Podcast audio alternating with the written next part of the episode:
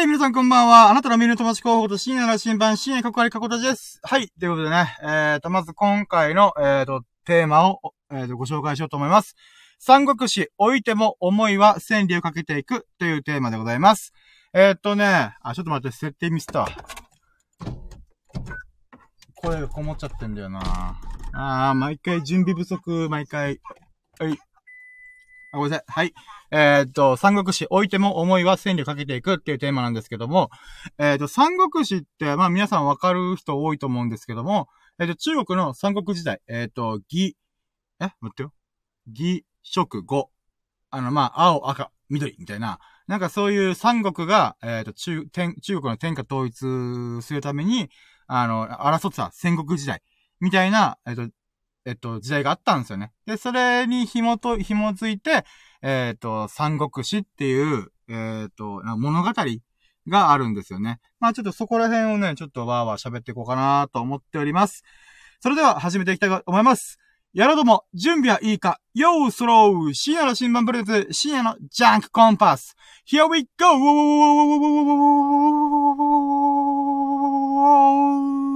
はい、ということで、たらった、たったらたたったら、たったらたたったら、たらったら、たらったらたた、たたらた、たったらたたったら。はい、ということで、えっ、ー、とね、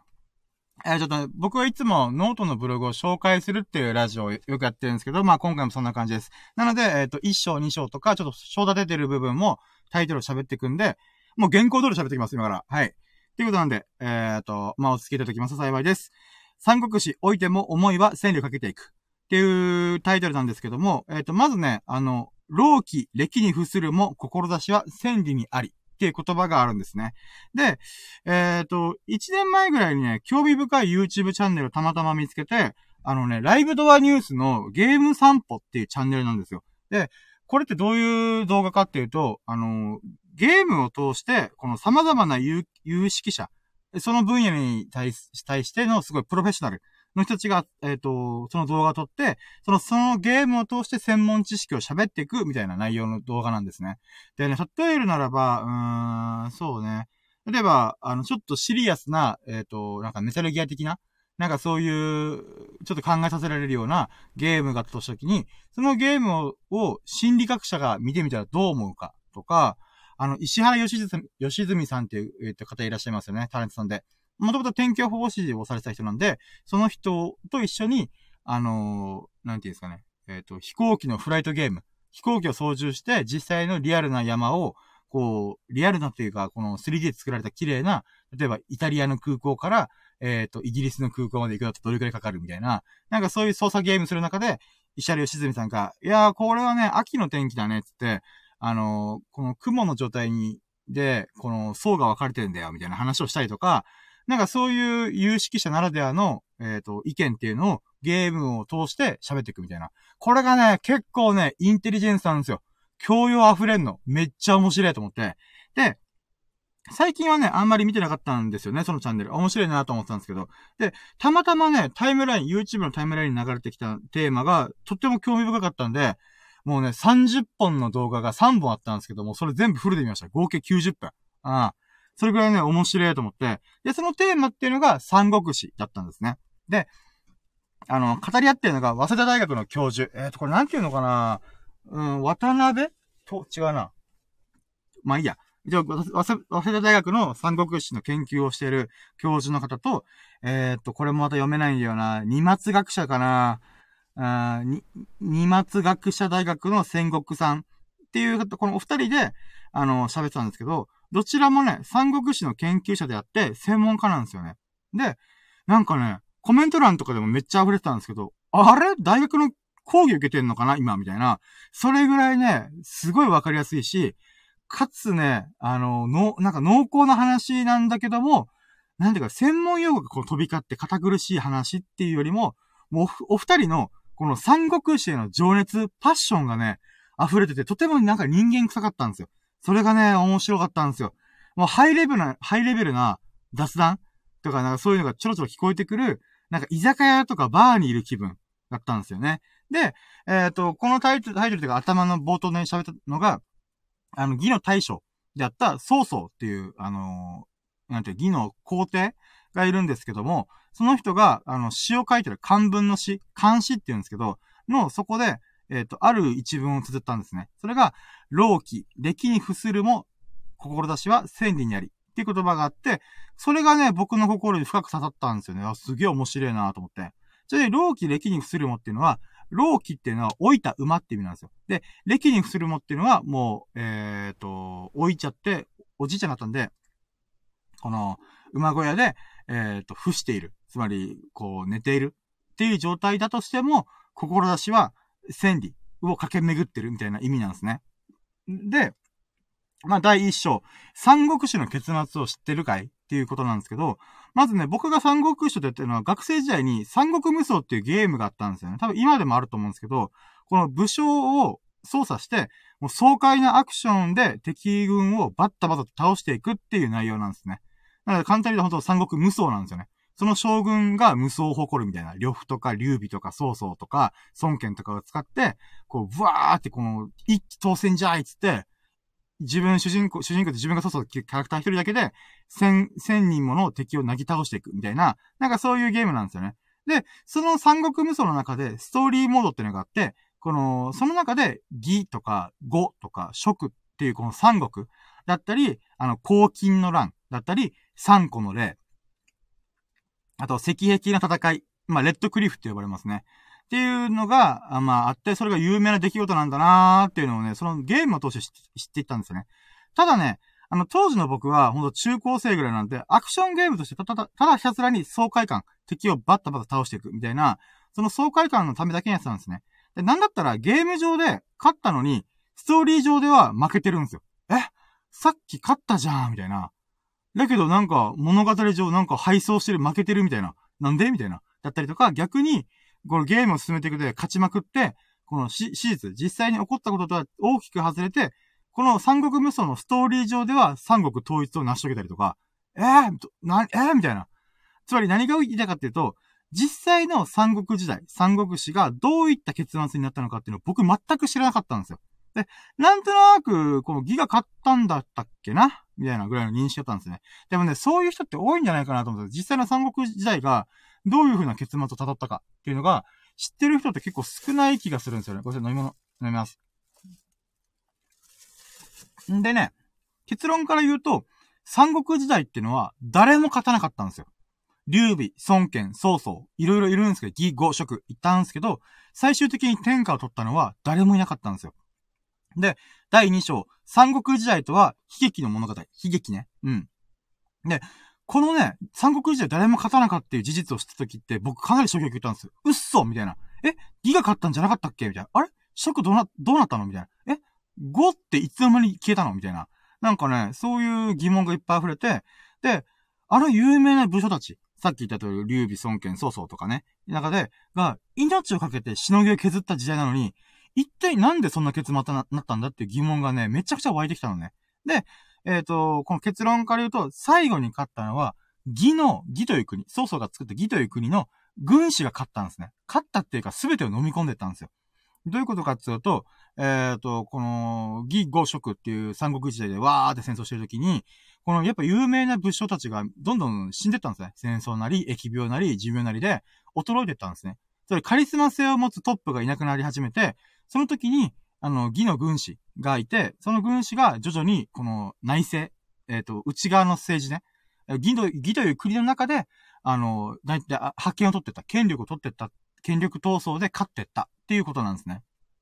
で、この時代が流れてった中で、このなんていうかな、この芝一族っていうのが、えっ、ー、と、この、まあ、権力を強めた結果何をしたかっていうと、義という国でトップを取ったんじゃなくて、義という国を秦っていう国に切り替えたんですよ。つまり、本当もう今までこの曹操が作った義という国の、なんていう流れを一回バツンと切って、秦という国を芝、芝一族っていう軍師が作ったんですね。で、だから新た、新しい国を作ったっていうことなんですね、これって。で、この事実に、もうなんかね、諸行無常というか、時代の大きい大きい流れっていうのね、なんかめちゃくちゃ感じたんですよね。で、なんかね、各々が志を持ち合わせて国づくりをしていったわけです。この三国でね。中で、この最後の最後は思わぬところから全てをかっさらって行かれてしまった。で、あの、なんていうかな、例えばならば、例えばね、あの、うん、義という国を一つの生命体で考えたときに、この、寄生虫のように、中から生んでって、食い破られた。え、まあ、エイリアン的な感じですよね。うん。ごめんなさい、急にグロい話して。うん。だからそういう風になんかこう、諸行無常がすごいなみたいな。っていうのがあるんですけど、実はこの後にもアフターエピソードがあって、秦という国が天下を統一しました。やったぜみたいな。中国統一したイエーイみたいな。ってなるんですけど、この秦という国も実は長くは続かなかったんですよ。割とすぐに滅亡したんですよね。で、そっからまた戦国時代に突入したんですよね。つまり、三国時代っていうどういうことかっていうと、戦国時代の始まりの一番最初の時代だったんですよね。その時代の後に、秦があったけど、秦もなくなって、また次の天下統一したところもあったけど、どんどんなくなってって、数百年後にやっと、大きい国が生まれて、その国が数百年統治することができた。っていうぐらい、もう乱世の時代が長かったんですよ、三国時代って。三国時代の始まりから、そっからずっと数百年ね。で、まあ何が言いたいかっていうと、つまり、三国時代は誰も中華を統一することができなかったんですよね。僕ね、もうこんな悲劇あっていいのかと、本当にあったんかっていうぐらい、なんていうかな、あの、信じられねえと思ったんですよ。悲劇じゃん、めっちゃ、みたいな。もうシェイクスピアゾッとするぐらい悲劇じゃん、みたいな。で、僕はね、勝手に三国時代のね、英雄たちもさ、嘆いてんのかなと思うんですよ。俺らあんな頑張ったのによ、おいおい、みたいな。だだからね、なんか、うーん、この冒頭のね、動画シリーズ、この YouTube で、この、早稲田大学の教授さんが言った言葉に発させられたんですね。それが、どういうことかっていうと、曹操が綴ったさっきの詩の一文で、老気、歴に伏せるも、志は千里にあり。っていう言葉なんですね。で、まあ、第三章。生と死を見つめた曹操の器、器量ってことなんですけど、まずね、なぜ僕が三国時代悲劇って捉えるっていうのかっていうのを喋ろうと思うんですけど、それはね、必死に努力をしまくってきたにもかかわらず、報われなかったっていうのが僕は悲劇だなと思うんですよね。この命のやり取りをして、使えるものは何だって使って、例えばね、あの、政略結婚とかザラにあったし、あとは本当に命のやり取り。この、なんていうかな。この、えっ、ー、と、関羽がパカラッパカラッパカラって言って、敵の首、敵将の首をスパーンって切って、なんていうの、戻ってくるみたいな。なんかそういう風に、でもその敵将も敵将で、あの、なんていうかな、この自分たちの国を守るためにやってたけど、なんか、そこでしのぎを削ったんだとか、えー、そういう、なんていうかな、もう本当に何でもありみたいな、えっ、ー、と、風にや、やってたんですよね。で、なんでそれやったかってやっぱ中華を統一したかった。国を安定させたかった。みんな平和にしたかったみたいな、自分たちが思い描く国づくりをしたかった。っていう風に、えっ、ー、と、その目標に向けて戦いに明け暮れたんですよ。でも、それにもかかわらず、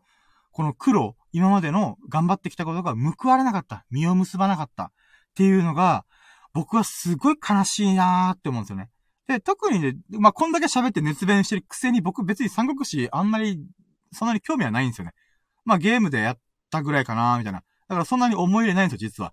なんだけども、頑張った人が報われない姿ってね、やっぱどうしてもさ、見るとさ、心痛むんですよね。ああ、なんか、なんか、叶わなかったな、夢、みたいな。まあ自分に置き換えてるのかもしれないんですけど、とりあえずそれが悲しいなーって思うんですよね。で、なんか、それ、つまり今までこの三国時代の英雄たちがやってきたことっていうのが、すべてすべて無駄だったんじゃねえかっていう風に思えてしまうっていうのが、やっぱ、なんかやるせないっていう感覚があるんですよね。だけどね、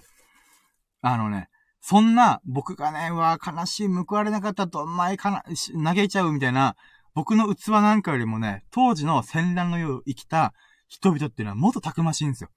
で、曹操っていう義の大将軍ってか、皇帝は、僕のちっぽけな器量、器よりも、はるかにでかい器なんですよ。で、それがさっき言った老気、歴に付するも、志は千里にありっていう言葉に集約されてるって、この早稲田大学の教授さんが言ってくれたんですね。で、この言葉の前後を含めた元々の詩っていうのはね、えっ、ー、とね、こうなってて、これね、漢詩だから読めないし、ちょっとね、ラジオで伝わらないから意味だけ伝えるね。意味で言うならば、この、老気歴に付するも、志は千里にありっていう、この言葉って本当はワンフレーズなんですね。そのワンフレーズを込めた漢詩があるんですね。その漢詩の意味をまず言うね。えっ、ー、と、現代語訳になれば、まず曹操がすごい非常に情熱溢れる考えを持ってたことが伝わってくるんですよ。で、えっ、ー、と、亀の中には、稀にものすごい長寿のものがあるというが、それでも命に終わりはある。竜は、霧に乗って舞い上がるというが、最後は土くれになってしまう。しかし、千里をかける春馬、あ、春目、えっ、ー、と、馬、速い馬ね、は、たとえ置いて、馬屋にあっても、志は千里を駆け巡ってる。男児たるもの、年老いたからといって熱い気持ちを止められるものではないのだ。っていう、あの、意味の言葉なんです。言葉って監視なんですね。で、三国時代っていうと戦乱の世っていうイメージがあるんですけど、実はやっぱり時代的にも疫病が流行った時代でもあったらしいんですよ。で、そんなさなかに、曹操のもとに集まった優秀な人々も、病によって亡くなった人が多かったらしいんですよね。だから戦乱の世でただでさえも人が亡くなっていくのに、疫病によって人がどんどん亡くなっていく。マジかみたいな。っていう時代だったんですね。だからこそ曹操は人生の生の短さってに気づいたっていうふうに、その先生はおっしゃったんですね。で、第4章。志は千里をかけていく。で、曹操という存在は、まあ、器すげえでかいよ。もうはるかにでかい。国を統一するぐらいの大きい器を持ってる曹操が、短き人生をどうすればいいんだろうって考え、たどり着いたのが、志という思いを立てることだった、立てることだったんですね。志をこの、これ、俺はこういう国を作りたいんだ。みんなが平和で、平和っていうか、なんていうか、こういう国をすることで人々が、あの、安らぎの中で、えっ、ー、と、生活できて、生きていくことができる。そんな国を作りたいんだ、俺は。っていう志があるんですよ。思いがあるんですよね。それを立てた上で、後世にその志を託すことによって、自分が死んだ後でも、自らの思い、志は千里を駆け抜けていく。っていうことを込めたんですよ。この、老気歴に伏するも、志は千里にありって言葉にね。で、さらにさっきの意味で言うならば、あのー、やっぱ熱い思う気持ちってのは止められねえぜ、おいみたいな、ガンガン行くぜみたいな、そういうなんか、パッションを、この監視に込めてるんですよ、曹操は。だからすげえなと思って。で、そう、自分自身の手でね、実現しなくても、この思いとか志がね、実現しなかったとしても、志を受け継いだ後世の人の手で、この思いが実を結んで、やがて実現していく。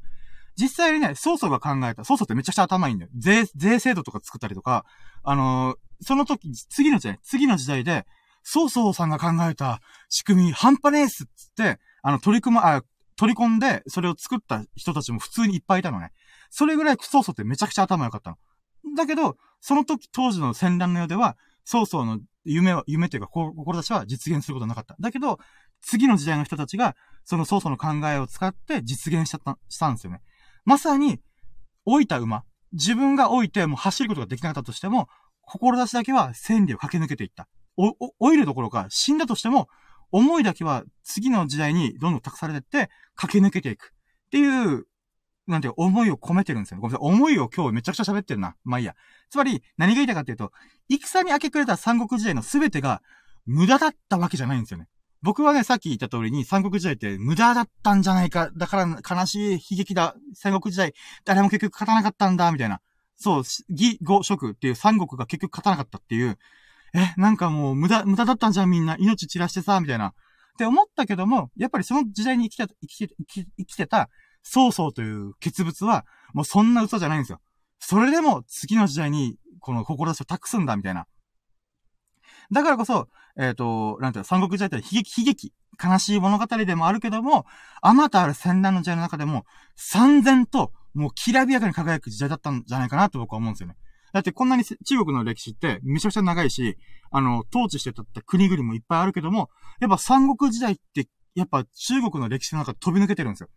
で、さらに、この約2000年の時を駆け、駆け抜けて、僕の心を震わせた曹操の思い、この、老気歴に伏せるも、心せ千里やりって言葉ね。その、その一文に込められた思いっていうのも、なんかね、この2000年かけてさ、このもうどっかのよくわかんねえ、ぼ、あの、小僧にさ、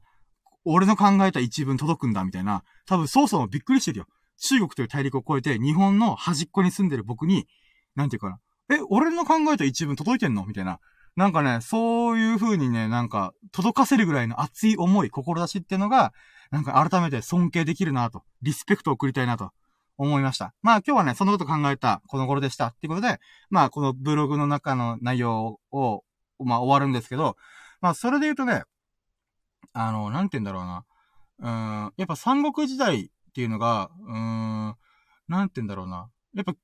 こう、中華を、の統一するっていう、大きい大きい歴史の中でも、三国、三つ、三つどもえの戦いになってるっていうのは非常に興味深いなと思うんですよね。日本の戦国時代でも結局、三国になった時期っていうのはあんまりなかったはずなんですよね。って考えると、やっぱり、これ軍友割、軍友割拠。あ、言えてねえや。まあ、いろんな勢、あの、勢力が、こう、ボンボンボンボン出てくるっていう、日本の戦国時代とまた違う意味合いの、えっ、ー、と、時代背景だなと思うんですよ三国時代っていうのがね。日本だと、本当こじんまりした、えっ、ー、と、領地、領地って言ったら変だけど、なんか、えー、織田信長とか、豊臣秀吉とか、徳川家康とか、あの、伊達政宗とか、まあ、本当にね、そのカリスマたちがわーわーわーわー時代を作ってたけど、三国時代の場合は、三国三つどもえの形になって戦乱の世、軍医閣の、軍医閣じゃねえ、戦乱の世を、こう、バランス、よく、バランスよくではないけど、なんていうの、戦ってたっていうのが、だから、例えば、レッドクリフ、赤壁の戦いで言うならば、義という大きい大きい勢力を倒すために、呉と蜀が、あの、なんていう、えっ、ー、と、同盟組んで、義と戦おうぜ、みたいな話をしてるんだけども、その次の時には、また、その、呉と蜀がバチバチなったりとか、ほんとね、三国というもの自体が、なんていうか、この同盟と裏切りの争い。だけどやっぱりそれは自分たちの夢とか志を叶えるために、もう何でもやったらえみたいな、それぐらいのがむしゃら感っていうのかな。なんかそういうのをね、あるからこそ、三国時代っていうのは、悲劇、悲しい物語だからこそ、なんていうの？このきら、輝く。もう後世の人も2000年経っても、三国時代すげえ時代だったなみたいな。なんかね、そういう風になんか歴史ロマンを感じる時代だったなーっていうのを改めて感じました。はい、ということで20分くらい喋ったんで、そろそろ終わろうかなと思うんですけども、はぁ、えっ、ー、と、あ、4名の方が聞いてくれてた。ありがとうございます。で、えっ、ー、と、まあね、あのー、今から締めの言葉を言うんだけど、この、締めの言葉すらも僕台本も書いてるからね。はい。はい、ということで、最後までお聞きいただき本当にありがとうございました。これからも深夜のジャンクコンパスをアップしていきたいと思いますので、次回もお楽しみにしていただけますと幸いです。なんか良かったなと思ってくれましたら、ハートマークやフォローを押していただけると、モチベーが爆上がりしてガンガン投稿でします。そして嬉しすぎてぴょんぴょん飛び跳ねます。聞いてくれた方のご意見もお聞きしたら、ぜひコメントいただけますと幸いです。それでは皆様がほからかな日々を謳歌することを心の底から祈っております。Thank you for listening. Have a nice day!